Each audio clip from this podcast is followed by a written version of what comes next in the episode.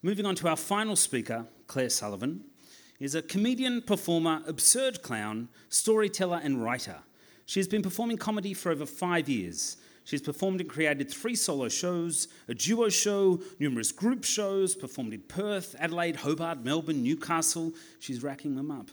She was part of 2016's Monash Law Review, and she's one of, one of the founding members of the queer avant garde performance art comedy troupe Popo Mo Co. I don't know if that's how you pronounce it. That's quite good, yeah. Um, which perform monthly at the Queer Haven that is Hares and Hyenas bookstore. She is very funny. Claire.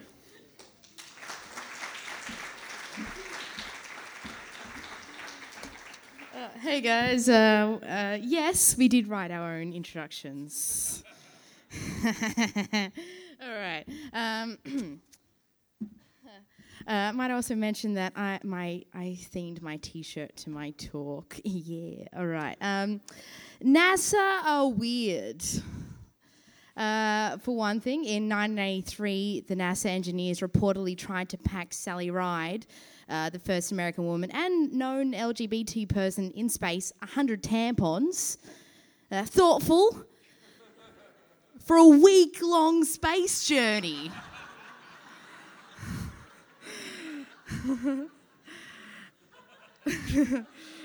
um, also, they accidentally taped over the moon landing footage with what I can only assume is the episode of The Simpsons called Deep Space Homer, and where Homer goes to space. Nothing else as historical would be worth taping it over for. Um, and throughout the 60s, they funded a research project to teach dolphins to speak English that resulted famously in a young woman giving a dolphin named Peter a hand job. that woman is Margaret Howe Lovatt, and tonight I'm going to talk about her.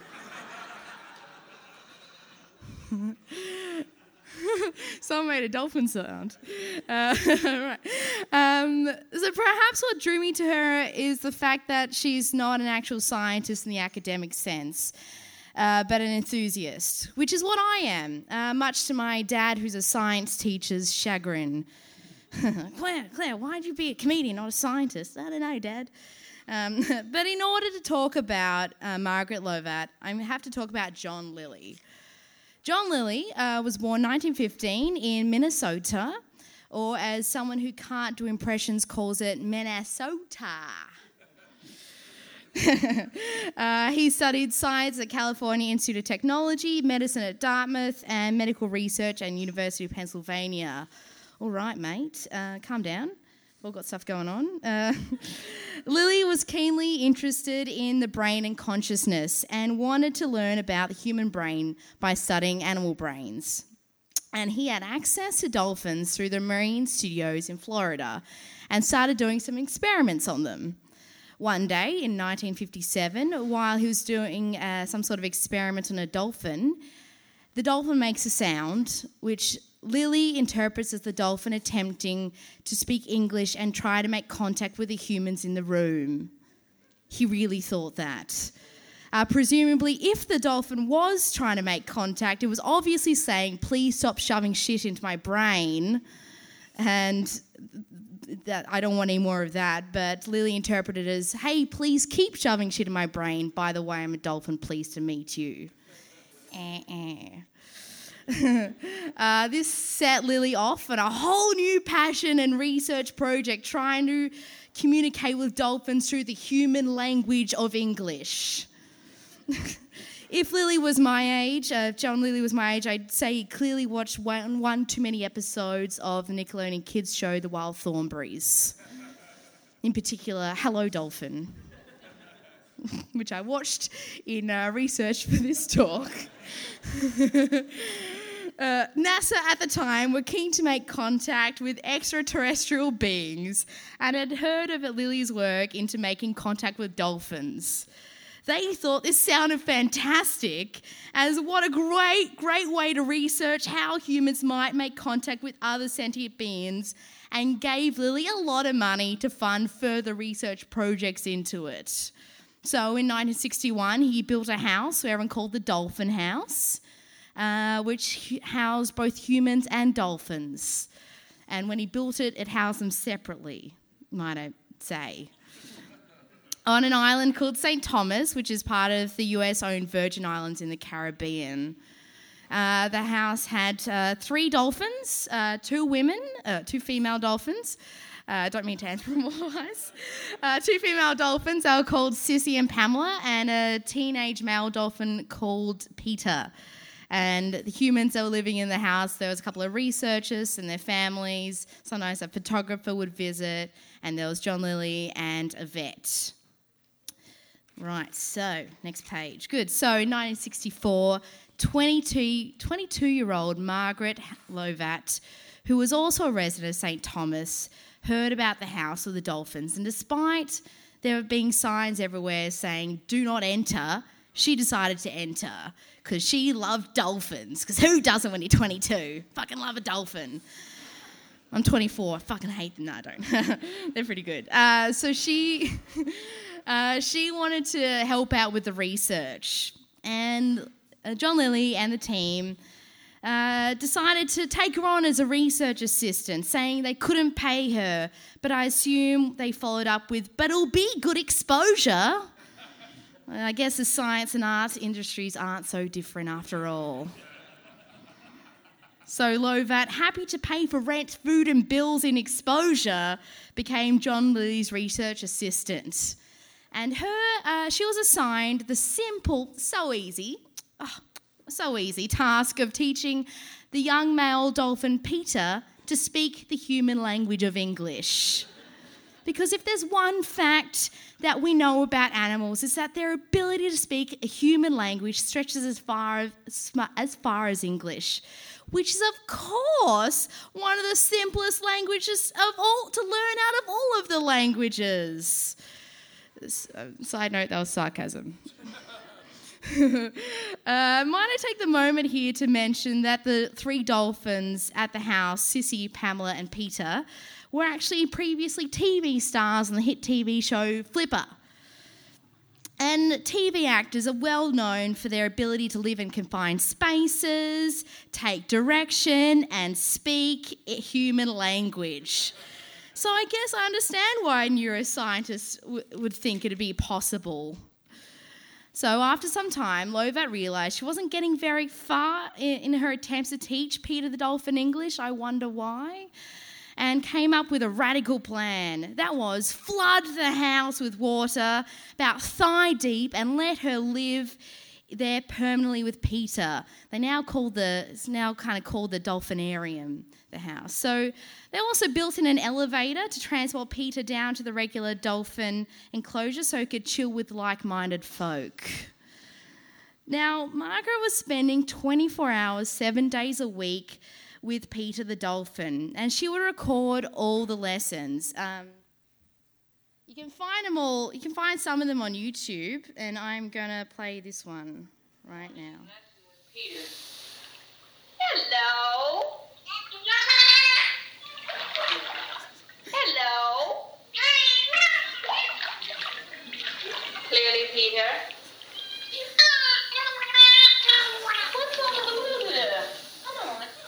All right, good. That's why I brought my phone up. All right.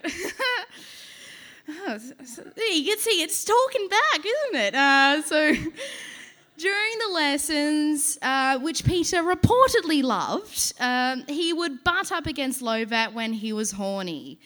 Uh, when this happened, they'd send Peter down the dolphin enclosure in the elevator, or as I like to call it, the dolphin vator. Yeah. Uh, to take out his frustrations on the two female dolphins. Lovatt thought this disrupted the lessons and decided to take the matters into her own hands. Literally. Yes. Uh, oh, fuck. Where is it? Yes. Yes, she started jerking Peter the dolphin off so they could quickly get back to their lessons. Margaret has said of this that Peter found the experience sexual, but not her. She just found it sensual.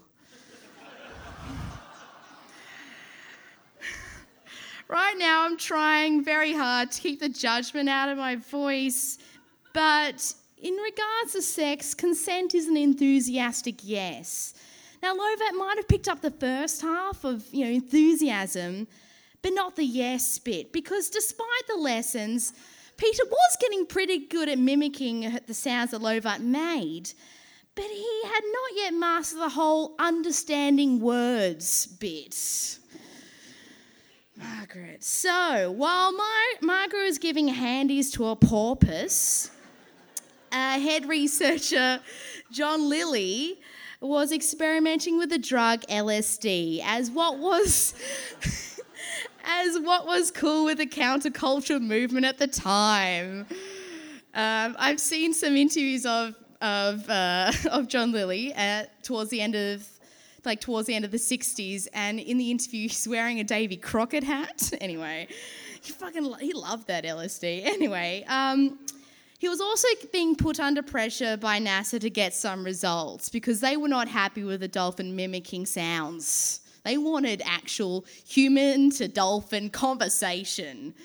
So, in a vain attempt, oh, this bit's really sad, to, in a vain attempt to connect with the dolphin and open the minds of the dolphin, he injected Sissy and Pamela with 200 micrograms, is that the right one? With of pure LSD. And now Margaret had refused to let Lilly inject Peter, so Peter was safe. Might I mention, um, according to Reddit, uh, the average dose you'll find in a tab or a sugar cube of LSD is about 100 micrograms. So, according to Reddit, he had injected double the average human hit, hoping for some sort of reaction. No apparent reaction occurred, so Lilly, desperate, got out a jackhammer and started jackhammering the ground next to the dolphin enclosure. Still no apparent reaction. Uh, word got out about the LSD experiment, and NASA dried up their funding. What a surprise! Uh, the dolphins were then sent to, sent to a research lab in Miami. Uh, Margaret was promised that Peter, Sissy, and Pamela were happy where they were, which they weren't. Uh, the dolphins were kept in a terrible, cruel conditions with very little natural light, very small tanks where the water wasn't changed or clean and it was heavily chlorinated. And dolphins poo a lot, and they did not change those tanks. Apparently, it stank. Um, so they were living most of their time in excrement. It was in one of those tanks that a very distressed Peter took a large breath through his blowhole and then sank to the bottom of the tank, effectively putting an end to his suffering. Uh, Margaret wasn't told for a very long time about his death. She, acted, she actually ended up marrying the photographer that was at the uh, Dolphin House, and together they continued living in the now drained Dolphin House and brought up three little girls. Uh, John Lilly continued his research in dolphins and self exploration through LSD throughout the 70s and 60s. And then the 80s, uh, plagued with guilt about keeping dolphins captive, he released, he actually had some dolphins again. He released his dolphins into the wild and set up a conservation fund, which is against keeping dolphins captive. So that's pretty good. Uh, Margaret only spoke publicly about the whole ordeal in 2014 when the BBC did a documentary on her. Um, and she's it's pretty interesting. The documentary. It's called "The Girl Who Talked to Dolphins." I suppose the alternate uh, title was, was left on the cutting room floor. Thanks, guys. I'm Claire.